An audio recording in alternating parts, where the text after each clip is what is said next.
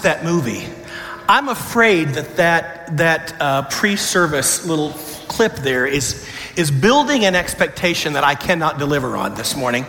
I mean, that looks like a blast. I want popcorn and big gulps in every, in every pew this morning to just enjoy whatever that is going to be. So I'm just going to ask you right now, adjust your expectations just a little bit, just a little bit. We're going to be talking about Noah, as Peggy said. But before we get started on Noah, I think we need to do a little background. I, many of you, I think I've got 12 followers on social media. So you 12 know that I recently bought a, a new house but it's not new. It was built in 1893. So it's an old, any old house owners out here? Oh, so you know. You know that when you buy an old house, you inherit the worst decisions of every previous owner and someone's going to inherit yours. Just, just know that. But I have been uh, just addressing issues on the inside of the house and on the outside of the house, and the weather's been good, and so I have been able to just turn a blind eye to all the problems inside the house. I've been focusing on the outside, where I see pretty instant results, really. You, you dig a shovel in the ground and you dig out some weeds, and you've done something. That feels good, doesn't it? I have been addressing a rock garden. Now, if you've ever planted rocks, you know that they're incredibly fertile. And this rock garden is no exception. Every time I would dig in to try to get some weeds out, I would hit rock and more rock and more rock and more rock. And my little puny muscles are aching and it's hot and sweat is coming down my forehead and it's dirty, dusty sweat. And it gets in your eyes. You know what I'm talking about? It's burning and I'm trying to wipe it off with my sleeve and my sleeve has dirt. And so I'm just wiping mud in my eyes. I'm like, this is horrible. What have I done? I thought, I know who to blame for this. It's not the previous owner, although if I could go back in time and tell them, don't plant rocks, I would. But here's who I blame Adam. Adam. In Genesis 3, verse 17, when, when, God, when God addresses Adam's sin in the garden, he says, Here's the result. Cursed is the ground because of you. Through painful toil, you will eat food from it all the days of your life. And I felt like all the days of my life were slowly slipping away each time I put a shovel in the ground. Landscaping and life is hard. But the writer of Hebrews reminds us to persevere. Don't give up. Keep going. Hebrews 10, verse 39 says this We do not belong to those who shrink back and are destroyed, but we belong to those who have faith and are saved. Over the summer, we've been looking at Hebrews chapter 11, at the Old Testament men and women who did not shrink back. And the, the writer of Hebrews says this about them. says they were tortured, they faced jeers and mockers, they were enchained and imprisoned, they were destitute, persecuted, and mistreated. But they pushed through. They kept going their fears and their doubts and their personal struggles aside, they said, We're not, we're not giving up. And Hebrews 11:39 says they were all commended for their faith. In the midst of life and its troubles, they trusted, they obeyed, they persevered. So if you got your Bibles and you want to turn to Hebrews chapter 11, I encourage you to do that. We're going to, uh, we're going to jump right in after I pray. Heavenly Father, we thank you for these men and women of faith who are examples to us about how to live in a world that is at times difficult. God, we want to, we want to be ones who do not shrink back. We want to be ones who persevere and trust you. So as we look at Noah this morning, remind us how that works. In Jesus' name, amen. Hebrews chapter 11 begins this way, and I'm sure Sean and others have, have read this, but we'll just read it again so you can be reminded. Hebrews chapter 11 begins this way Now, faith is confidence in what we hope for, and assurance about what we do not yet see. This is what the ancients were commended for. By faith, we understand that the universe was formed at God's command so that what is seen was not made out of what is visible. God created it. By faith, Abel brought God a better offering than Cain did. By faith, he was commended as righteous when God spoke well of his offering. And by faith, Abel still speaks even though he is dead. By faith, Enoch was taken from this life so that he did not experience death. That's interesting, isn't it? He could not be found, the scriptures say, because God had taken him away. For before he was taken, he was commended as one who pleased God. And without faith, it's impossible to please God. Because anyone who comes to him must believe that he exists and that he rewards those who earnestly seek him. Now, here's our verse Hebrews chapter 11, verse 7. By faith, Noah when warned about things not yet seen, in holy fear built an ark to save his family. By his faith, he condemned the world and became heir of the righteousness that is in keeping with faith. God declared him righteous because of his obedience. Now, if I were to ask you what you know about Noah, you would probably mention that ark. Anything else about Noah you just want to shout out? What do you know about Noah? Had three sons, good. Anyone else? This is interactive right now. I don't know if Sean does this, but this is how I operate. So you got you to work with me. Anything else? This section. Had he had a wife. Excellent. He did. Over here. Oh, oh, you got to bring up that? Okay, okay, we know what this section's about. How about over here? Anything, what, what do you know about Noah? He what? He floated real well? Yes, he did. Okay, we're going to give up on that little, inter- that little interaction right there. How about the animals? No one mentioned animals. What about the animals? Two by two. Yeah, yeah, yeah, yeah. Oh, those are great, interesting stories. The most, the most powerful thing about Noah's story to me is found in Genesis 6 8, where it says this Noah found favor in God's eyes. Hmm. Noah was a favorite of God. Now, there's so much in that simple verse. So today we're going to unpack just a little bit about it. But to, we're going to back up a little bit in Noah's life. And so we're going to start at the beginning of Noah's life. And the, the beginning is found one chapter over from Genesis 6 to Genesis 5. And we're going to start with his dad. His dad's name was Lamech. Lamech had been alive for 182 years and he had a son, and he named his son Noah. Now, the Hebrew pronunciation of this has a little at the end of it, so it's Noah. Noah. Practice that. Don't spit on your neighbor, but just practice that with me. Noah. Noah. Noah is an interesting, interesting name. We'll get to that. Here's what Lamech said.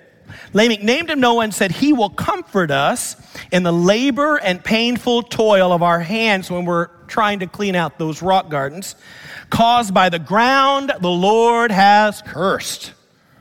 So Noah means comfort and rest. You know what your name means? My name means Timothy, Tim, Timotheos, which is honoring God. I love to know the meanings behind some names because I think it gives us an insight somehow into your story a little bit. So if you know your name, you, you may find that your life sort of is, is a self fulfilling prophecy in a sense. I, I, I definitely want to live in a way that is pleasing to God. Noah means comfort and rest. And this idea of rest is just sort of settling down and taking a deep breath and going, ah, But the world in which Noah was born into was noticeably absent of peace and comfort and rest. Think about this. The world Noah was born into was a world without the Bible. It was a world without prophets who were speaking God's word. It was a world without the Ten Commandments, just sort of the basic foundational rules about how we interact with the world and the people around us. There was no government that we can tell of, no police, there were no laws, there were no courts. Can you imagine living in a world like that? It was a world without restraint. Men and women doing exactly as they please without any thought of how it might affect others. It wasn't good. Genesis 6 6 says, The Lord regretted that he had made human beings on the earth, and his heart was deeply troubled. So the Lord said, I will wipe from the face of the earth the human race I have created, and with them the animals, the birds, and the creatures that move along the ground, for I regret that I have made them. We're just going to start clean. Dig it all out, and then we'll start from ground zero.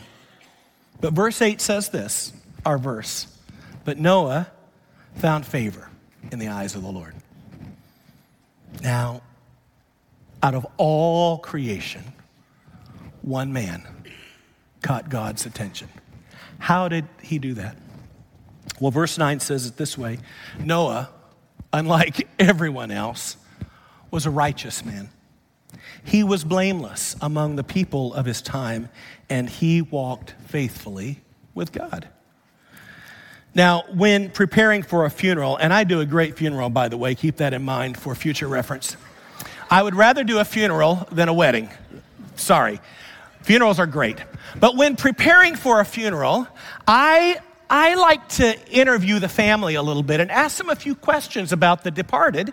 Um, and I ask questions sort of, that sort of prompt memories, good memories. And, and one of the things that I, I ask is, what would, let's say, Frank, are there any Franks in the room? I'm not talking about you if there are.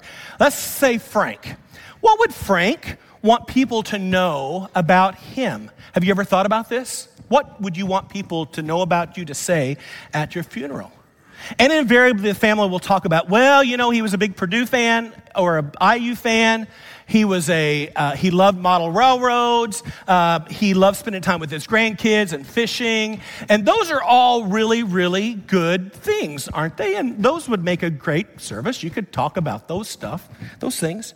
But, but, but I can tell you, when it comes my time and someone is asking that question, I would want people to remember me, not just, oh, Tim Thompson, oh, he loved to travel. I do love to travel. Talk about that. Or uh, he had bad allergies. I do have bad allergies, but it's not worth a funeral. Don't talk about that. Uh, he sunburned easily. Yes, I do that as well. What I really want people to know at my funeral is, is this that Tim, Timotheos, honored God.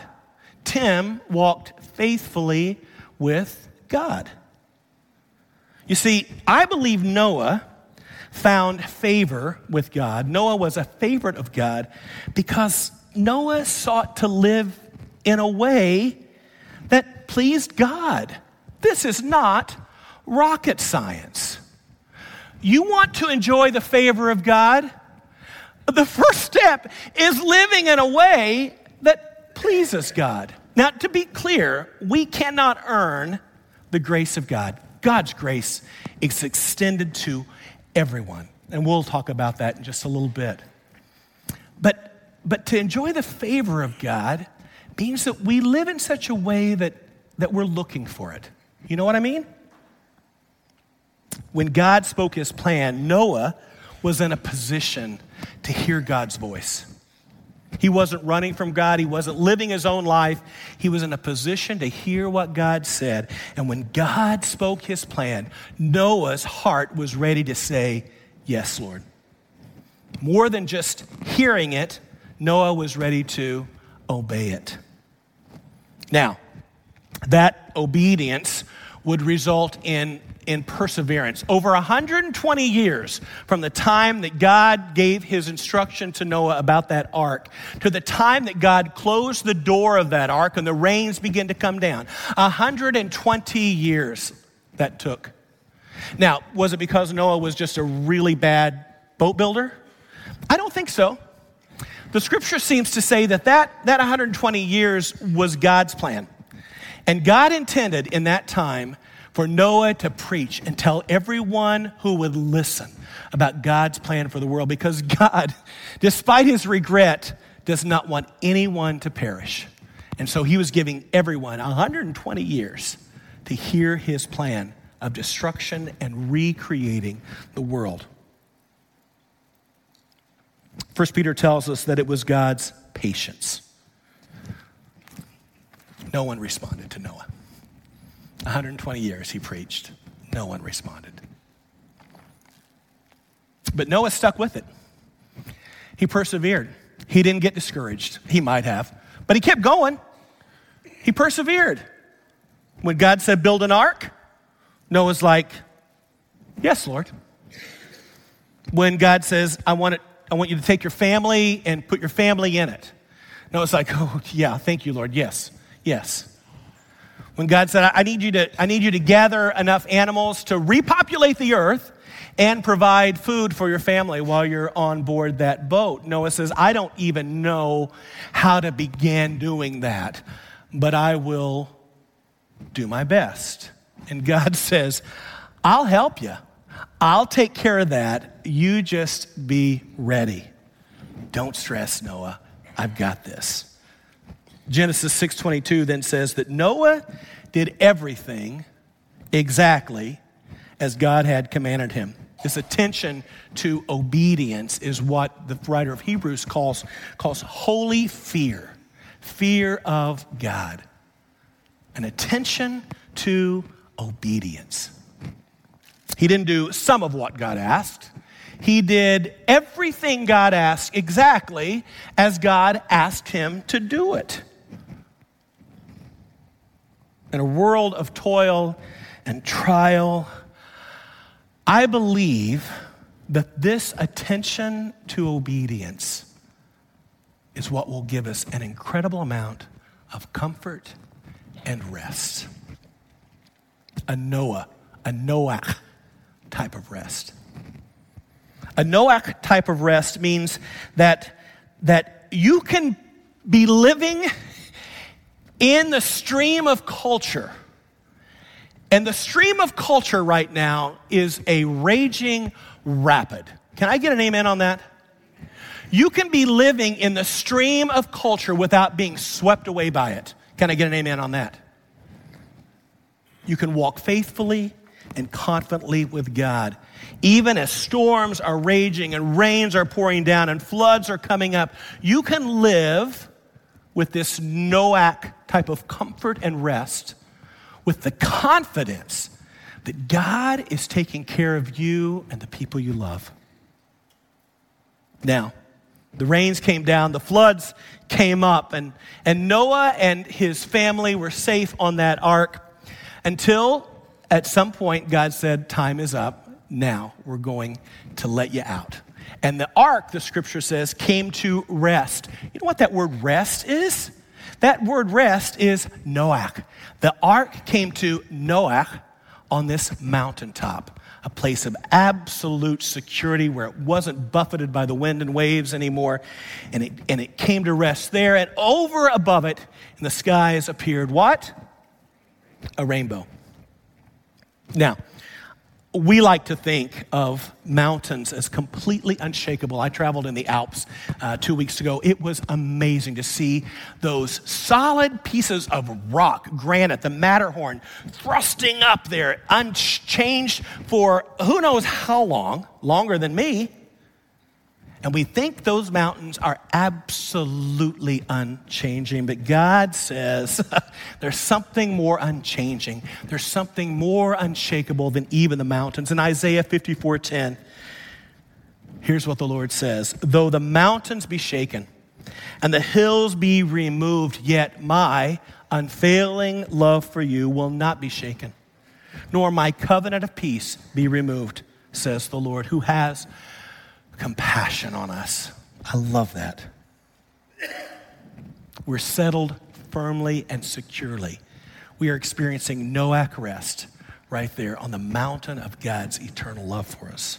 And then above us is this rainbow, a covenant, a promise that God makes with us.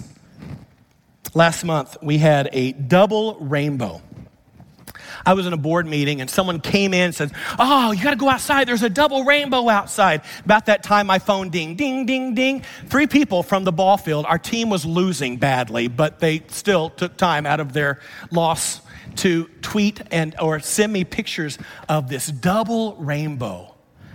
I tell you, seems like every time we see a rainbow, double or otherwise, it's like we're seeing it for the very first time, isn't it? We get excited about rainbows. And God says that rainbow is a reminder. A reminder for us. My mom always said that rainbow is a reminder that God will not destroy the earth by water again. It's a reminder for us, of course. But, but look what God says in Genesis chapter 9, verse 15. He says, I will remember my covenant between me and you and all living creatures of every kind. Never again will the waters become a flood to destroy all life. Whenever the rainbow appears in the clouds, I, God speaking, I will see it. And I will remember the everlasting covenant between God and all living creatures of every kind on the earth. Now, there will always be people who want to explain a rain, rainbows in terms of just light reflection or, or the, the prisms on the water droplets. But for those of us who've experienced the grace and goodness of God, rainbows will always be a bridge between heaven and earth, this covenant that God is promising something for us that, that will last forever a Noach rest and peace, a Noach comfort. That comfort looks like this it's a rest, it's an absolute confidence in God's sense of justice. And God will not allow evil to triumph. God will not allow wrong to continue indefinitely. But God will judge. I can rest in that. It's, it's resting in God's love for us, not just his justice, but his love. Because as, as, as confident as I am that God is going to judge what is wrong, God is also just so patient with us. He desires that none perish. And then I can rest in God's provision because what God asks of me in obedience, God will provide for me. He is my provision. And I say, Yes, Lord. And God says, Now I will provide. I will help you do what I've asked you to do. And then there's just a rest in his promises. Not just the promise to not destroy the world that way again, but just a rest that God is not going to abandon me. God is not going to leave me. God is going to stick with me even when I even when I mess up. That gives me comfort and rest, a Noach comfort and rest. And that comfort and rest is really the key for me of perseverance. You see, if Noah had given up, you and I wouldn't be here. Noah reminds me that I need to be ready and stay ready for when God speaks, for me to listen and to obey. And that, to me, is the path to a Noach sort of comfort and rest. Trust and obey. There's an old song. Anyone remember this one? Trust and obey, for there's no other way. If you know it, sing it with me. To be happy in Jesus, but to trust and obey. Tis so sweet to trust in Jesus, just to take him at his word, just to know just to rest upon his promise, just to know, thus saith the Lord. Man, trust and obey. The world we live in is increasingly chaotic. The, the, the stream of culture is increasingly more and more turbulent. Doesn't, doesn't matter which side of the bank you're living on, the water is deep and scary right now. And people are looking for comfort. They're looking for rest. They're looking for some sort of confidence in, in any way they can to be, to be happy and to be, and to be in a good place. And people are doing crazy stuff, focusing on their own pleasure at the expense of others, their children. Maybe they're getting a new spouse just to try to make things better. Man, people are even undergoing surgery to make them new people. And as sympathetic as I am to that desire to be in a good place and feel good about yourself and who you are, I, I just want to tell you in, in love and compassion that the comfort and rest that you're looking for is not going to be found anywhere but in Jesus. Can I get an amen on that? It's only going to be found in Jesus. God's favor is found when we put our trust in Him.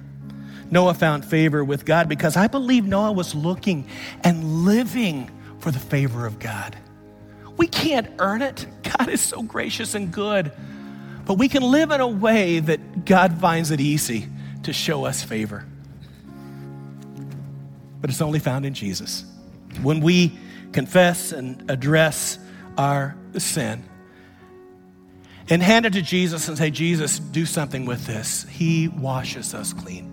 He says, I, I will begin anew with you. That's where we begin to walk with God. And we begin to experience that Noah comfort and rest. If you do not have that kind of relationship with God, if you don't really know what I'm talking about when I talk about comfort and rest, I would love to pray with you and introduce you to Jesus. I'm not the only one here who can do that, by the way.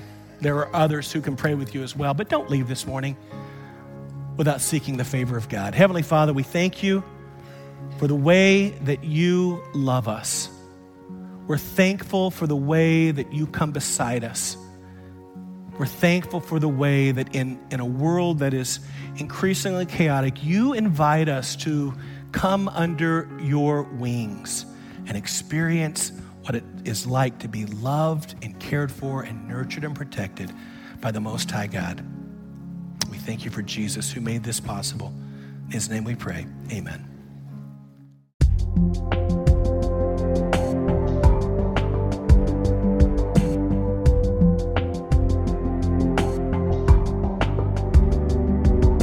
Thank you for listening to this message from Sherwood Oaks Christian Church. Did you know you can watch all of our video content, both current and past, on our YouTube channel? Visit youtube.com slash Sherwood Oaks to watch messages, series, and complete worship services.